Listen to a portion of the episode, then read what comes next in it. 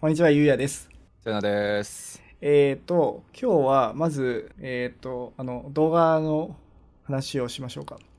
はいはい、そうですね。えっ、と、この動画のタイトルは、えっ、と、日本語で言うと、えー何がカリフォルニアの大量脱出を促しているのか。だから簡単に言うと、カリフォルニアから人々がもういなくなってしまってるという話です。そうですね。いや、悲しい話。全く、まあでも、しゃあないっちゃしゃあないよねっていう感じですけど、まあニュースも僕ね、見たばっかりなので、あんまり詳しい話はできませんが、まあすでになんかね、あのかなりの数の人がもうまあカリフォルニアから離れちゃったっていう公式文書も出てるらしいですね。ああ、そうなんですね。うん。なんだっけ、さっき見たやつ、ちょっとパーッと見ますけど、が13万人以上の人たちがもうすでにあのレジデントとしてはもうあの離れていってるよみたいな感じのこと書かれああてますね。ー、13万人って結構多いですね。フラティング・オーバーオール・ネット・マイグレーション・ロス・オブ、そうね。そうそう。だからまあまあ、まあ多いよね。人口全体の何パーいるのかちょっとわかんないですけど。はいはい。そう。なので、えっと、まあすごいね、この辺に関しては、あの、急急激にやっぱりまあ始まっていってるというかね、うん。 2019年の初旬から2020年にかけてか。ねやっぱり多くなってきてるっていうことなんで、まあね、やっぱりみんなが憧れ憧れるカリフォルニアシティからなぜ離れるのかって話だと思うんですけど、そうっすよね。あの、ねまあ、テックワーカーにとってはやっぱりシリコンバレーっていうあの、うんもう世界一の IT の地域があって、うんねえーさらには最近だとサンフランシスコのベイエリアっていうサンフランシスコの街の方がスタートアップとかで栄えてきてるっていう、うーん、そうですね。はい、もうとってもホットなところですよねまあカリフォルニアって言って他もありますけどねあの LA とかも、うんはいうんうん、そうですね。間違いない。まあ、僕らと一緒に話をしたね、LA の方だと、下田さんとあーかはね、いはいはいあのやっぱりテック界隈でね、働いてる方の知り合いもすごく多いし、はいやっぱりまあ、あっちの方にやっぱり行くっていうこと自体をね、まあ、一つの目標としてエンジニアさん頑張ってる人もやっぱり中にはいるのは事実だと思うけど、はいまあ、方やこういった形でね、ニュース、まあ、CNBC のニュースしか俺は見てないですけど、はいあのカリフォルニア離れのやっぱり爆発的なあの現象が人口減少が始まっているということで、まあ、原因じゃ何って結局これ税金なのかな、そそうっすねやっぱお金ですねもうまとめちゃうと、ね、いやーまあでもその辺やっぱりしゃあないですよね結局この辺ってもう行きなんか移り変わりじゃないですかバンクーバーだって、まあ、ここ最近ですもんねやっぱりこれだけ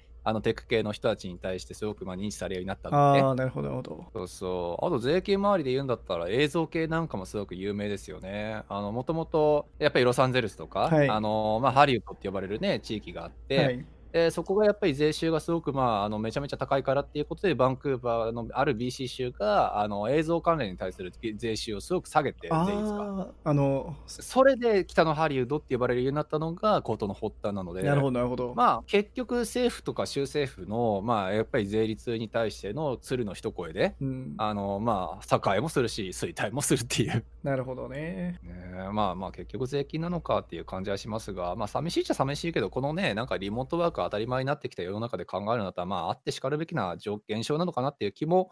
まあ、ちょっとしますよね。そうそうそうまあまさにその後押しになってるのがもうこのコロナの影響が大きくて、うんうんうんまあ、コロナのせいでまずお店が開いてない、はいでリモートワークが OK になって人と会うことがほとんどなくなった、うんでそんな中で高くてうんうんなんか自然とかはあまりないですし、はい、まあ、そういうところに住んでる意味あるのかっていうのが原因の一つみたいですよやっぱりまあそういうことですよね。はいまあ実際だって大島さんなんかすごくいい例の一つですもんね。まあやっぱりリモートワークとワーカーとしてはい SF の会社で働きながらだけど、はい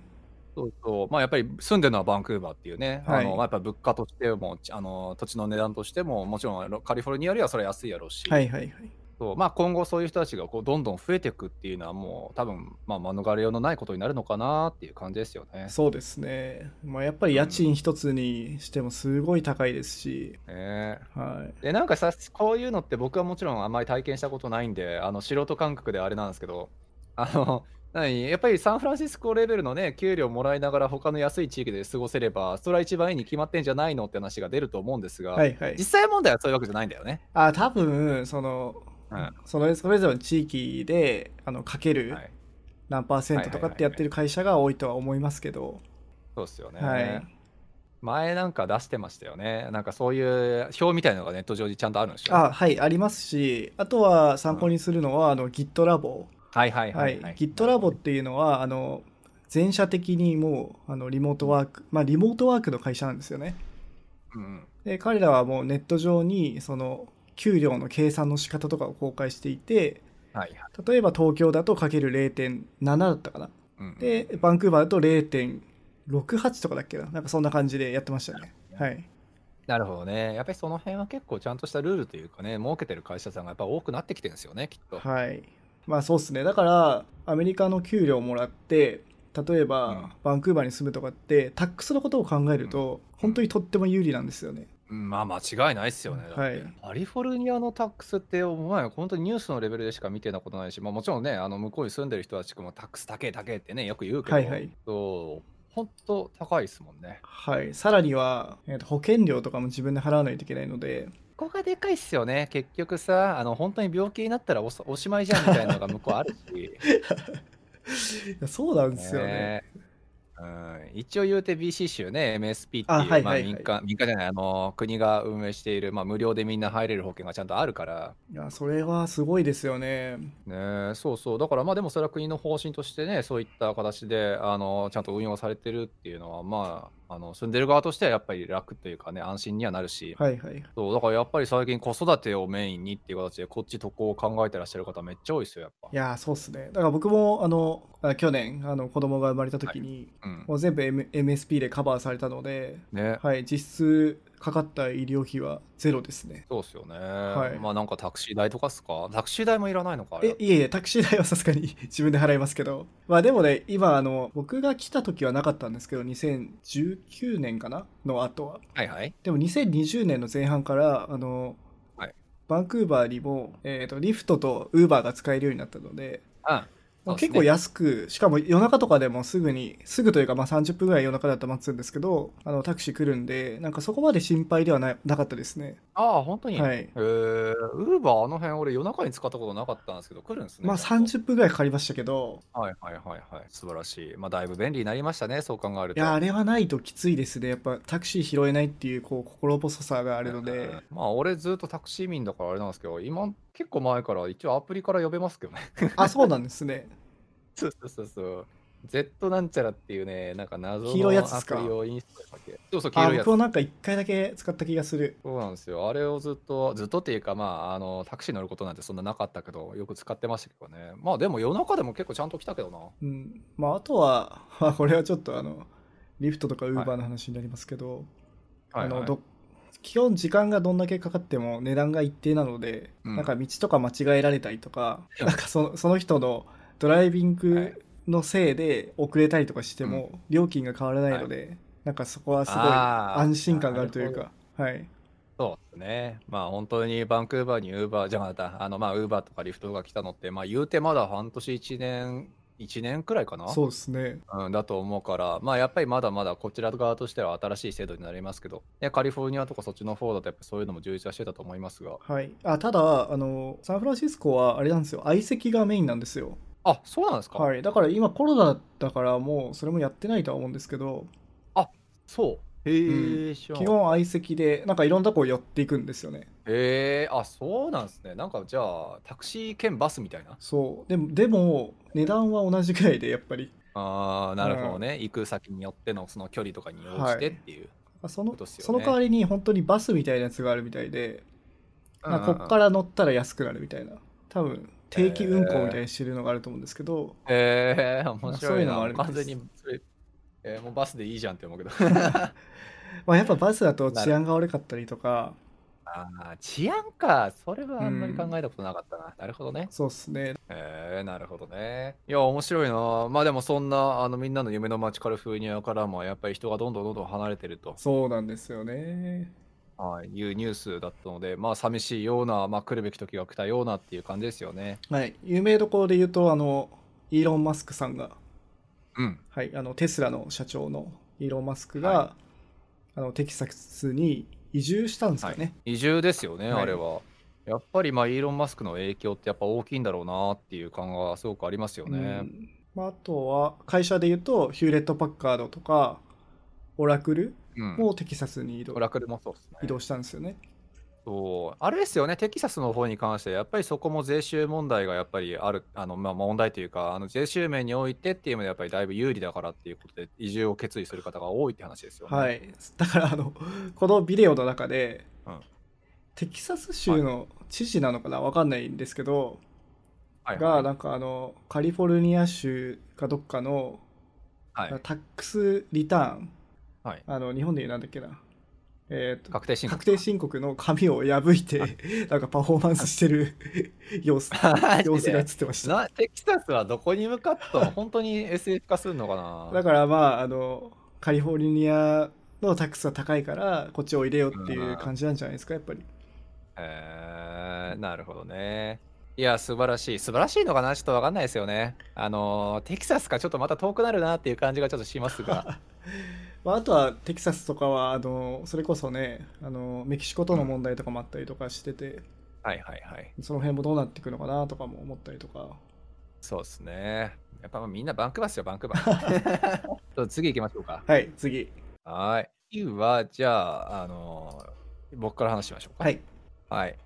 はい。まあ僕がね、いつもちょっと追いかけてる、まああのメディアが一つあって、それが State of JS っていうね、これ何年からやってんだろうな。俺、気がついたらこれちょっと知ってたんですけど、大島さん聞いたことありましたこれ。これなんか毎年なんか記事で見ますねそうそうそう。どっかしらね、なんかあのーなんかサーベイしてたりとか、あのなんかあのこういうのあるよっていう部分で、まあ、僕もニュースレターかなんかで知ったんですけどそうそうあのまああのトータル何人かなあの数十万人くらいの JavaScript をベースにしたエンジニアさんたちに対してアンケートを行ってでそのアンケート結果によって、えっとまあ、あの開発環境だったりとかもうそれこそ給料だったりとかはいまあ、あとは使ってるリソースだったりとか、まあ、フレームワークだったりとか、ライブラリだったりとかみたいなのの統計を取ってる、まあ、サイトというか、まあ、団体ですよね。はいそう。で、2019年版ももちろん見てたんですけど、2020年度版が多分結構最近だと思うんですけどね、あの公開されて、はいはいそうそれをちょっとネタとして、あのツイッターで少し話していったらいろんな人がやっぱり反応してくれたんで、あーここでもちょっとなるほ紹ど介したいなはいそういうふうに思っていたんですが、まあ結構ね、面白いやっぱりデータがいっぱい出てますよ。はいなんか気になるのかありましたえっ、俺が喋っとていいんですかこれ全部。えーなんか今デモグラフィックスのページ見てるんですけどはいはい。 2万3000人ぐらいらしいですね2万3000人ですね。はいで100で、えっと、137カ国のところの2万3あのから2万3000人ちょっと集めて、いろいろ取ったとい。やーすごいなこのデータはえーまあまあ、もちろんね、アメリカがだいたい8%とか9%とかなのかな。結構多くの人たちが見て、あの、まあ、あの、投稿してくれていてア、メリカにで、えそっっか20%って書いてますねいや、ごめん、20%だった。ごめん、全然違うとこ見てた。そう、20%、21%がアメリカからか。はいで、カナダからだと3.5%、ロシアから3.8%、で、ジャーマン、ドイツの方から5.9%、フランスから6%、まあ、ヨーロッパとかもやっぱ多いですね。UK、イギリスから5.8%。はいはいなるほど。まあ、なので、まあ、大体5分の1くらいはアメリカかもしれないですけど、まああの英語のメディアなのでおそらく違うかな、ねあでも言語あるか設定うん、言語は一応ありますよ。だから、それで、イングリッシュが80%、82%の人たちが英語で答えてるんで、あーまあまあ、それでも英語のやっぱりものだと思った方がいいですね。ああなるほどなるほ残念ながら、ジャパニーズは何パーだこれ0.1%。ど0.8ですね ね、でもすごいね、27人いるよ。この27人は選ばれし27人ですね、きっと。えちょっと待ってなんか違うの見てますよ僕ジャパン0.8で158なんですけどえあ、俺、ランゲージ見てるよ。あごめん、失礼しました。あそこ行きました僕あの国のとこ見てました本当だあのー、0.8%で158人ってね、マップ上だとそうだわ、失礼しました。え、これでもそういうことじゃねだからに158人の人たちが日本から回答してるけど、日本語で回答したのは27人で、そうっすねまああの英語も読める人もいたりとかいうことですよね。はいなので、ちゃんと英語ベースでの情報収集と発信なのかもしれない、まあ、かわかんないけど、されてる、日本に住まわれてる方々が150何人くらいが日本から回答してるはいということですね。チャイナが少ないよね、意外と175人って。ああ確かにもっと多いものだと思ってたけど、まあいいや。そうっすよね今の時代アメリカと中国みたいな感じなのにうんね、まあまあ、なので、このちょっとまあ情報でいろいろ見ていてっていうところでね、まあ、それこそサラリーとかやっぱりすごいちゃんとあの統計取られていたし、あーあと経はい験年数とかもいろいろ見れたんで、面白かったですけどね。はいで、これ俺はなんだよ、あのツイッターで、あのこれサラリーっつってもどうせアメリカだろうっていうふうにと投稿して、はいはいそしたらあのカナダのちゃんとしたあのシニアエンジニアで働いてる方が、え、最近カナダも全然あのこのくらいありますよ。あの JS エンジニアでちゃんとした人だったら普通にもらってますよってあの言ってくれああて。これ US ドルで書いてるけどそれをカナカナダか換算でもらってってことですよねうん、まあでもこのくらいのやっぱり肌感で全然合ってると思いますよって話で。へえなるほどなるほどそうだから普通になんか JS 系のエンジニアでちゃんとまあやっぱりちゃんとした人っていうとねなんかあのその人が言ってたのはやっぱりねコーディングとかがメインじゃあの HTML とかそっちの方がもちろんいやサーブラックじゃなくて JS ベースでの当然あのエンジニアリングができてサービス開発ができる人をもちろん指すけど、はいそういった意味での JS エンジニアであれば、まあ、この表でいうところの 50K から 100K が29.9%ということで、うんうんまあ、ほとんどの方がやっぱり 100K 前後の人たちことをもらっているということだと、まあ、日本、カナダドル換算にするんだったら当然 100K 超えだろうから、はいはいはい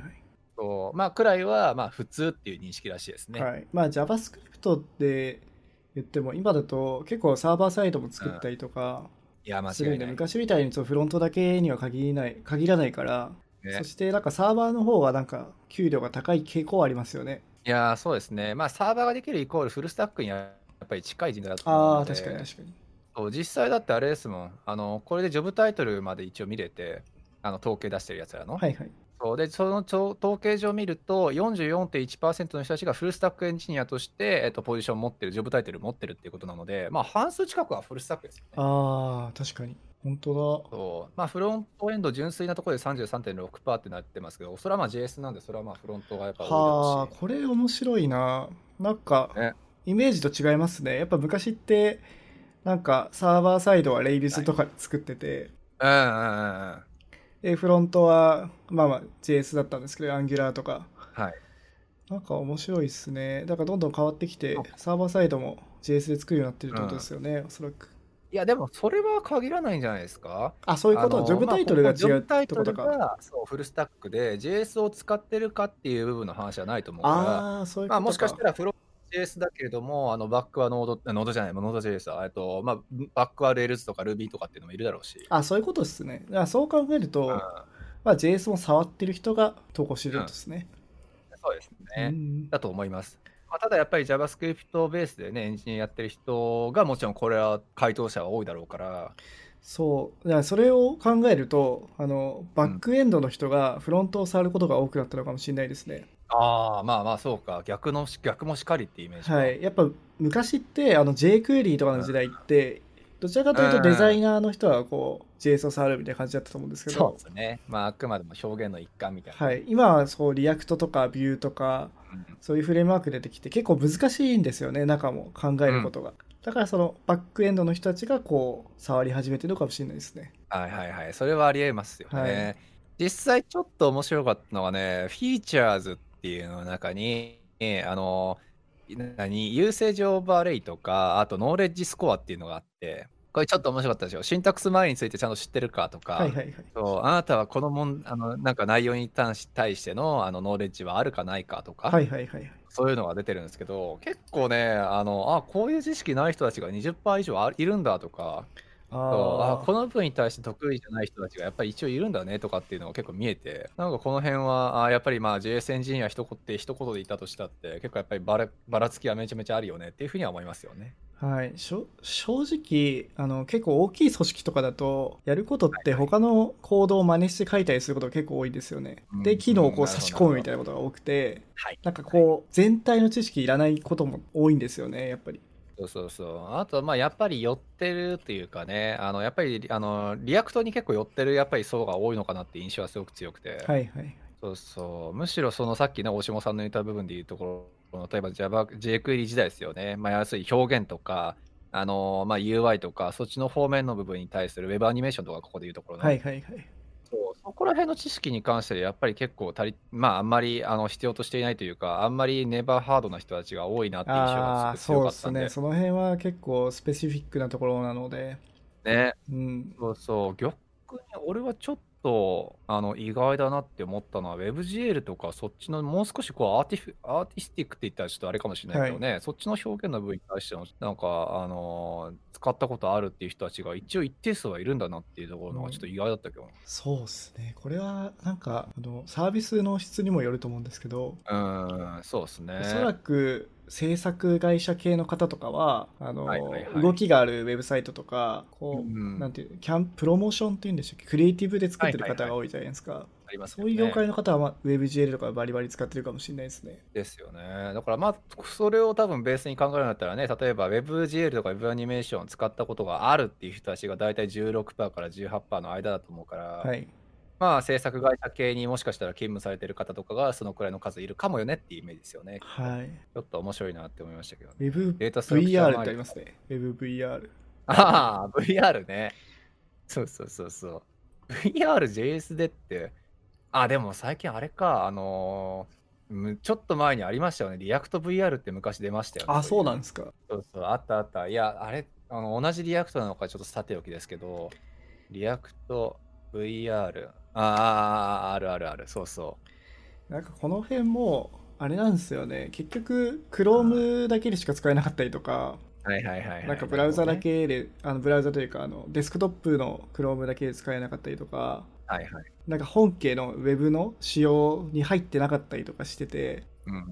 うん。なんかなかなか使えないですよねこういうのもメジャーにならないというかいやー、間違いないですね。まあ、それこそでも時代が追いつくかというかね、まあ、あの、もうちょっと先の話なのかなとは思いますけどね、やっぱ。うんそうだから結構 Web って進化してないなと思いました意外とうん。間違いない。面白いな、こういうの見てると。これ、一定数なんか、ブラウザ API の項目でさ、ローカルストレージを使ったことがないみたいな人たちがちょっといるんだけど、それどういうことだあーでもローカルステージは意外と使わないと思いますよえー、そうっすかあ、はいそう。えーまあだとあの未だにクッキーを使ってる人とかもいると思いますしうん、まあまあまあ確かにね。ではいもまあ今最近だとローカルストレージベースでもうあのデータ速度的にも考えてもね読み込む速度的に考えてもっていう分で使ってるとこはもうほぼほぼ全部なのかなと思ってたけどそんなこと全然ないのかな。そうですねまだまだ使わないと思いますなるほどね。まあ、みたいな、えー統計がね、この、まあ、ステあのステートオブ JS。まあ、だからね、これ結構いろいろ使えると思うんですよ。あの、純粋に自分のスキルセットとか、まあ、立ち位置というかね、あのまあ、を今後どういうふうに考えていこうかにも、まあ、参考にはなるだろうし、はいはいはいそうあとリソースがちょっと面白かったですね。あのー見ましたこれしリあのリソースの中にあのブログとかマガジンとか、はいはいはいそうあの何で知ったかとかどういうところで情報収集してるかどういう動画サイトであー勉強してるかとか、はいいはいはやめっちゃ勉強になったこれあの CSS トリック強っていうねいやー確かに CSS トリックスいや俺もそんな強いとだってスマッシングマガジンより強いってどういうことよっていうあ僕逆にスマッシングマガジン見てない気がするマジっすかいやでもね、あ、それか、あれかな、僕、結構、その、何、日本に行った時こう、なんか、デザイン強い会社にやっぱいたから、はいはいはいそうそう、あのね、スマッシングマガジンはやっぱりめっちゃ見てたんですよ。めっちゃブログおしゃれだし。いえー、どんなでも見たことはあるだろうなちょっと見てみますね今 や、あの、もう純粋にウェブ系のね、あの、チュートリアルも載っけてるし、あの、ウェブネタ、えのテック系のネタも載っけてるしっていう、まあ、すごい一般的なウェブマガジンって感じですね。見たことなかったいや絶対、見たら多分ね、あの、ロゴは見たことある気がする、おそらく。あ、でもロゴちょくちょく変えてるからな。あね CSS トリックスはあのよく CSS わかんない時とかに検索、うんうんまあ、忘れるんですよねやっぱ CSS って使わないこともは多いいはしいはい。間違いでないです、ね。調べた時に出てくる確かに。まあでも最近はもう CSS トリックってもう全般いろいろやってますよね。JS あそうなんだがもう全然やってるし、へーもうもういろいろやってる。本当にだからチュートリアルのなんか CSS トリック運用のなんか CSS じゃなかった。あのチュートリアルサイトみたいなのも一応あるらしくって、うーんそこはもう CSS だけではもちろんないって感じらしないでるすほねどなるほどまあミディアムは当たり前として Dev2 も見たことある JavaScript Web あの、あ、ビークリーか。あの、これは見たことあるな。まあそう。なので結構ね、こっちの、まあ、英語圏の人たちがどういうところで情報収集してるかっていうのもね、はいあの、わかるし、まあやっぱりこっちであの見ていくとするんだったら、いろいろ参考になるかなと思いますんで。そうっすね特にブログとかだとやっぱハッカーニュースとかハッカーニュース強いね。強いっすねまあそらそうか。ハッカーニュース以外、あの、レレディットより多いの、ハーバーって。そうっすねだからこの辺をねあのサブスクライブしておけばい最新の情報にありつけるかもしれないです ね、間違いないですね。うんなので、まあ、この辺をちょっと参考にしてもいいし、だからまあ、べこれから勉強する人もそうだしね、今、あの、じあの現役で JSNJ の方もそうだろうし、そう。まあ、結構ね、あの、俺がこれもしも使うんだったら、もしかしたら交渉材料として使うかもなっていう、あ面談とかあはいの時に、おい、自分のポジショニングこのくらいやっぱりあると思うんだけど、ってなるほど、なるほど。えー今だと音声が流行ってて、はいあのポストキャストのリソーシーズも面白いですね。シンタックスとか、ああ、なるほど、なるほ全ど。然知しやっぱ知らないので、らない。俺、全然ここら辺わかんないですね。めっちゃ、シンタックスめっちゃ多いですね。もうダントツ。なんで、ダントツじゃないですか、これ。知らない、これ。こどこだこれ我々絶対聞かないとダメなやつじゃないですか。やばそうやな話怒られるやつですね。あれ、ショップトーク載ってないえ ?CSS トリック載ってんのに、ショップトークは載ってないのか。ショップトークあり、あの、ポッドキャストですかそうそう。あ、ポあでもあれ違うのかな。あありますよ、ありますすよ。あの、あるどこ何番ぐらい ?1、2、3、4、5。あれあ、ごめん。 8ぐらい俺見てなかった。あ、載ってた。失礼しました。普通に良かったわ。完全に見逃してた。失こ礼れ。なんだやっぱまあ、そうよね、ショップトークはだって CSS トリック系のあれですもまあ、んね。かっ確こいいホームページ、めっちゃ。これでもね、俺昔の方が好きだったんですよ、正直。あ、そうなんだ。 見やすかったのどっちって言われたらショップトーク昔のサイトだと俺は思うんだけどな。まあ別にいいですけどね、全然かっこいいから。はい。まあみたいなね、えー、まあちょっと JS エンジニアやっぱり最近熱いと思うし、どうしても。どう熱いというか、まあすごく増えてるし。あーで僕一番気になったのは、あの、まあみんな大好きあの JS フレームワーク論争っていうのがあってああ、間違いない。はいそうですね。リアクトビューアンギュラーまあエンバーから載ってますねこれだと2016年かはいらの、はいは いはい。で怖いな、この辺の話するのね。そうそうで今見るとスベルトが2019年から出てきて、まあ、お本当だ2018年の終わりぐらいかな、いそれが2020年で1位になってるえマジはいえ、スベルトなの今、じゃあ。一番使われてんのってあ。え、これ一番使ってんのかランキングは何をきあ、でもそうサテだィスわ。あの、ユーセージアンドアワーあそうですねそうですね、ランキングですね。レシオランキングだから、まあそうっすよね。まあだから使っ使ってるというか、なんかあの興味があるとか満足度とかも関係あるかもしれないですね。そうですね、インタレストとかも含めてるだろうから、はいサティスファクションもそうだし、まあそうですね、まあ興味がある、もしくはこれからっていう人たちもいるだろうから、そうまあ現役で動いてるサービスの中に使われてるかはさておきですけど、まあエンジニアの中では注目されてるのはスベルトってことですね。そうですね。これはすごいな。えー俺、滑ると全くノータッチなんですけど、何が違うとかあんすか何を得意としてるか。なんだっけな、さっきちょっと調べてて、まあ単純に記述記述量が少ないとか、ああとバンドルサイズが小さいとか、まあ仮想ドーム使ってないととか、。へーまあ僕はそのなる一ほど般ね的なことしか調べてないんですけど、まあどうなんですかね。それがリアクトを超えていくのかどうかは全然わかんないところですね。そうですね。まあ、バンドルがちっちゃいっていう分だけで言うんだったら、それこそビューとかね、あのそれなりにちっちゃい方だとは思うけれども、はいこっちよりも全然ちっちゃいのかな。多分もっとあの仮想ドーム使ってないので、まあ、その分がまるっとなくなるから、ってことですね。はい、へえ。で、リアクトは相変わらず強いのは当たり前として、意外とビューいるんだなっていうのはちょっと思いましたけどあね。ビューは多分これ日本だと逆転してると思いますけどねビューいや日本だとね、はい、そうそう、おそらくビューダントツじゃねって思うけど、はい、ああアンギュラーやば、あれはもう、アンギュラーはちょっとあれですねもう下火になっちゃいましたね俺盛り返したかなってちょっと思ってたんですけどね。そうねまああでも2016年か僕何年だっけなアンギュラーの1期やってた時2014年か5年かな、まあ、あの頃はリアクトがまだなかったのではいはいはいはい。まああったのかなあったあったっけなでもなんか出たてぐらいの時だったので、うんまあアンギュラー1位でしたよねその時はそうっすよね。いや、面白いなぁ。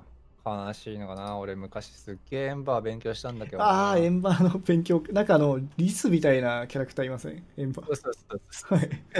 う。もう見飽きるくらい見たんだけどなもうなんか、悲しいっすよね。自分がちょっと少し勉強していたものがこうやって下火になっていくとちょっとだけ。はい見る影もないもん。はい、なんか最近なんか聞いた話だと、はい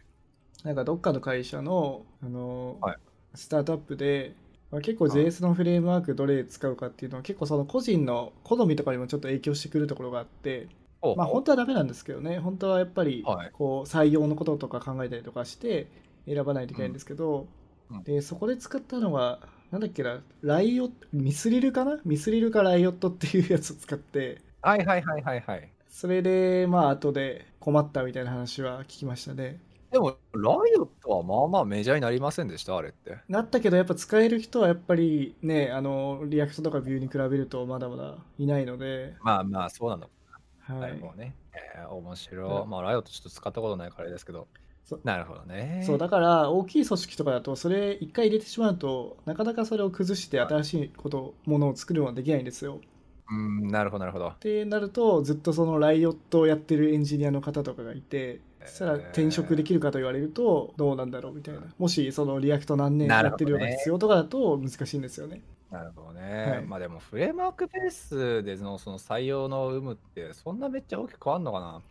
なんかまあ、ある程度ね、1個フレームワークベースで作って、あのサービス運用したことがあるっていうところだったら、移行はか、まあ、できなかもしれないだろうし、そうですねまあ、経験値の話だそうそうそうだからインターーミディエートの上位以上だともうあのフレームワークとかは関係ないと思うんですよね基本的には。うんうん、そうですよなんですね。けど、やっぱジュニアの方とかだと、やっぱりね、そこは依存してしまうかもしれないですね。なるほど。まあでもそうですよね。自分がやっぱり最初に作ったサービスとかフレームワークっていう部分になんだかんだ言って引っ張られる部分あるでしょうしね。はい。やっぱ経験があると、いろんなフレームワークを経験してるので、あ、これこの、なんか派生かとか、ここから来てるのかとかっていうのをつなぎ合わせて新しいフレームワークをまず学びやすいんですけど、うん、なるほどね。はい。いまだに結構いあの一定数というかね結構フレームワークそもそも大嫌いエンジニアがね結構僕の周り何人か実はいて、はい。こう何バニラで書くこと以外をエンジニアリングとは認めないみたい な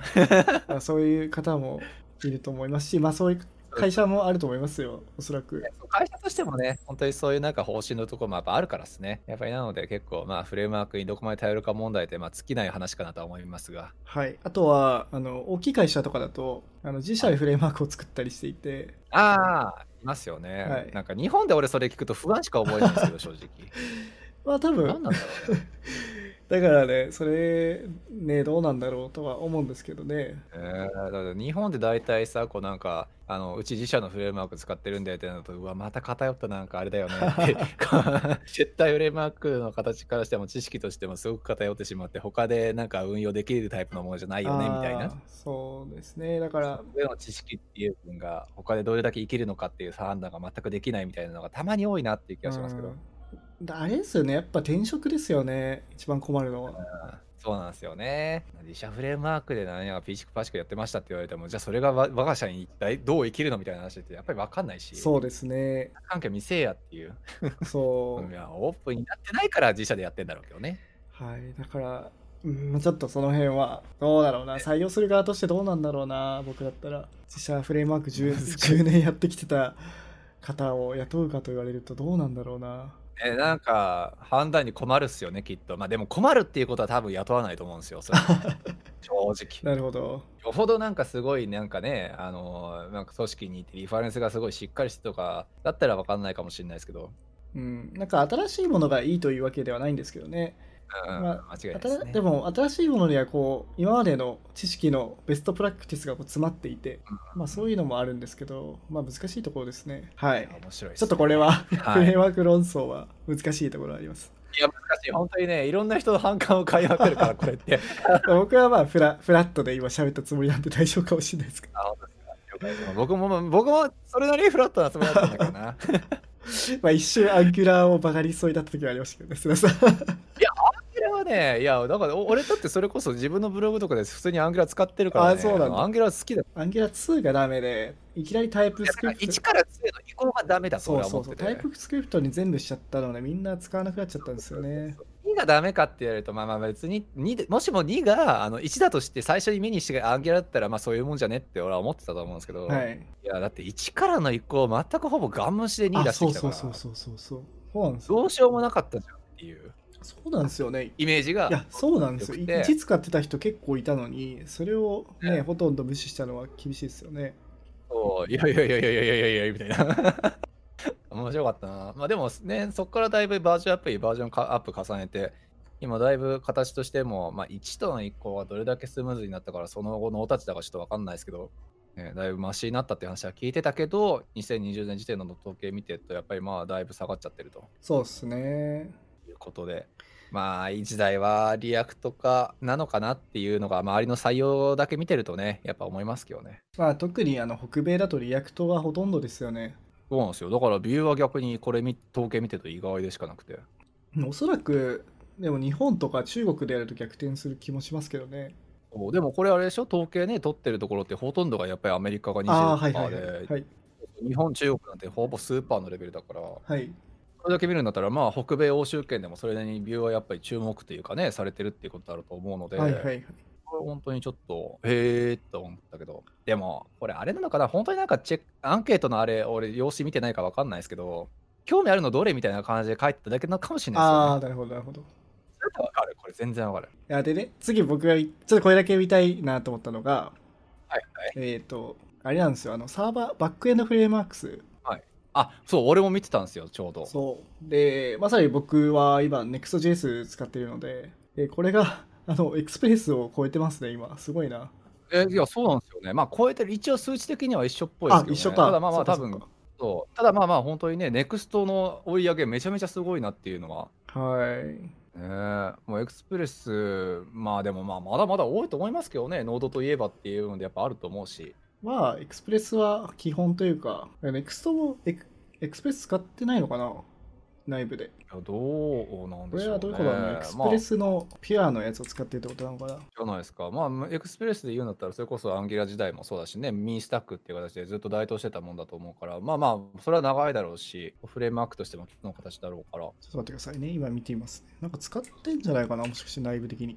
ああ、使ってますね、やっぱ。あ、そうなんですね。 Next.js も。あの、サーバーサイドをあじゃあ書じゃあくときに、まあ、Next みたいに書けるので、なるほどまあ、ね。間接的に使ってるから、まあ、これは、でもこれは何を意味してるかというと、はいそういうエクスプレスみたいな、えっ、と、ピュアな、結構シンプルなサーバーよりも、はい Next.js みたいなフロントもバックエンドも入ったようなものを使ってきてるってことですね。まあ、なるほどですはねい。結局、だから、それだからこそ、本当にフルスタックの需要っていう部分が今後はめっちゃ増えるかもねってイメージにはなるのかな。はそうですね。まあ、なで、Next.js も取ってますけど、いはいはい、まあ、はいこれは日本だと多分 Next の方が多いかもしれないですね。あ、そうなんですかはい、やっぱあの、ビュー、Next.js はビューなので、なるほどね。いや、でも、ナクスト使うような案件でビューアー使って、あ、でもそうか。まあ別に日本でビューベースで使ってるとこが多いんだったら、開発系は全部そうなのかな。そうですね。まあだからおそらくあの SSR とか、えっ、とまあそうですね、NEXT に似て、ちょっと詳しくは知らないんですけど、多分 NEXT と NEXT はほぼ同じかなと思ってるので、え、なんか似たようなもんでしょ。名前的にもって俺はまあそう勝で手にす思っねて、るあんですけど。の、多分 フォーフォークとかだと思いますけど、そうなんですよね。だって、ネクスト使ってる人ってぶっちゃけ、まあ、あの、一個人として見るんだったらですけど、ネクスト使える、もしくはそれをベースに開発してるところって、本当にフルスタック募集してるところ、もしくはフルスタックエンジニアがすごく多いなっていうイあメージがああるー、からはいはいはい。そうそう、やっぱりある程度バックもフロントもっていうのでパッケージングされてるイメージがやっぱり強いし、うん、そうですね。まあもともとそうですもんね、NEXTJS は SSR するのを前提で作られてるので、ねなんかこういうのがやっぱりね、トップに出てくるっていうことで考えるんだったら、今後の需要としてというか、自分のスキルの方針ね、あの考えるとしても、ある程度やっぱりフロントもバックもっていうはい世の中に今後やっぱなってくるのかなとは思いますよ、なるほど、それはすごい正しいですね。ね大変だよね、これからエンジニアになる人は。でも怖い簡単になってるとは思いますけどね、僕的には。 昔昔よりは、やっぱこう、使い方とかも全部同じで、こうするときはこうするよねみたいなのがやっぱりあって、なるほど、なるほど。はいい、、む昔はやっぱみんな自社で作ったと思うので、フ レームワークを。やー、ほんとそうっすねまあ、そういう平和な時代になったのかな。はい。で、なので、もっと言うと、はいえっとデータレイヤーのとこを見ると、はいやっぱグラフ QL がこう、でもこれわかんないな、グラフ QL。比べてるのが、あの、REST の API だとわかりやすかったんですけど、はいはいはい。まあグラフ QL がどのぐらい普及してるかによるんですけど、これは何かというと、グラフ QL とタイプスクリプトの相性がすごい良くて、ああ、なるほど、なるほど。はい、スキーマをこう、グラフ QL で提供できて、その API というか通信のそのインターフェースを全部うんタイプを持てるんですよ、グラフ QL だと。ああ、なるほど、なるほど。はい。なので、そうすると、フロントエンドとバックエンドをこうタタイプスクリプトで作れるんですよね。うーんそこも相性が良くてなるほどなるほどそういうことえー、あーなるほどね。レストが多いかどうかっていうのは確かに見れないのか。これ API のなんかそういう統計っていうわけではないのそかうですね。これは多分あの JavaScript のデータレイヤーの話で、データレイヤーだけの話をしてるってことですよね、これ。はい、だからちょっと比べるもんじゃないと思います。これはだって Redux と GraphQL は別に比べるものじゃないし。そうですよね。はまあ単純に多分回答した人たちの、まあ、チェック項目に入ってたってレベルだと俺は思うんだよな、これ。なるほどね。そう、でも最近だとその OpenAPI ほぼ GraphQL なので、ね、すごく多い。だから最近、グラフ QLVS リダックス、あの、あねねレストフル論争みたい なのってあんま聞かなくなったなっていう気がします、ね。ちょっと前はもはや戦争じゃないかと思ってたけど。多分つ作るのは難しいと思うんですよね、GraphQL 自体は、スキーマ書くのとかは。ねまあ、ある程度やっぱりまあサイトというかサービスの規模感にももちろんよるんだろうけれども、はい。そうだから結構その API 周りの求人っていうかねなんかスペシックな求人が最近すごい増えたなって気がしてああ、そうなんです、ですね。まあ、これでもちょっと前か少し前だとあのグラフ QL ベースじゃなかったけれどもなんかウェブ系かなんかのゲームかなんかを開発するときの API 組んでほしいっていうので、そうで、えっと、その時は、あの、なんだっけ、えっと、ゲームで要するにガチャってあるじゃないですか。ああ、はいはいガチャはい。あれのロジックを組んでほしいみたいな。はいはいはい。そんななんか、え、それを俺にどうしろって言うのみ たいな。ゲ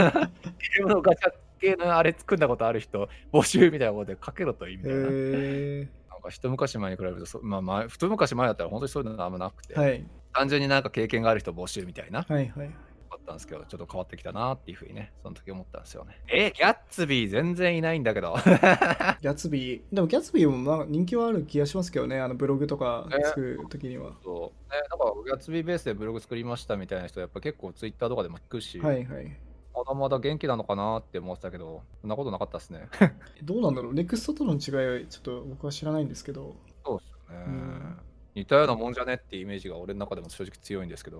いやでも、ああ、衝撃だな、これは。でも、アンキラーがこんな下がってるのが衝撃だな。まあでも下がってるとは言ってもじゃないですか、これ。あの、まあ言うてまだな70%とはなかった、ごめん、40%と40。と いうか、増えてる、なるほ去ど年ねから。なぜか。 本当だ。いや、まあみたいな形で、まあいろんなちょっとね、JS エンジニアの方々の情報っていう部分をベースにしたアンケートがね、取られてるっていうことなので、まあ気になる方はぜひ見てもらえればなとはい。いうふうに思います。はい。そんなもんかななもんっすね。じゃあ、今回は2本立てでお送りしました。今回はこんな感じで、ありがとうございます。はい、ありがとうございました。また次回。はい。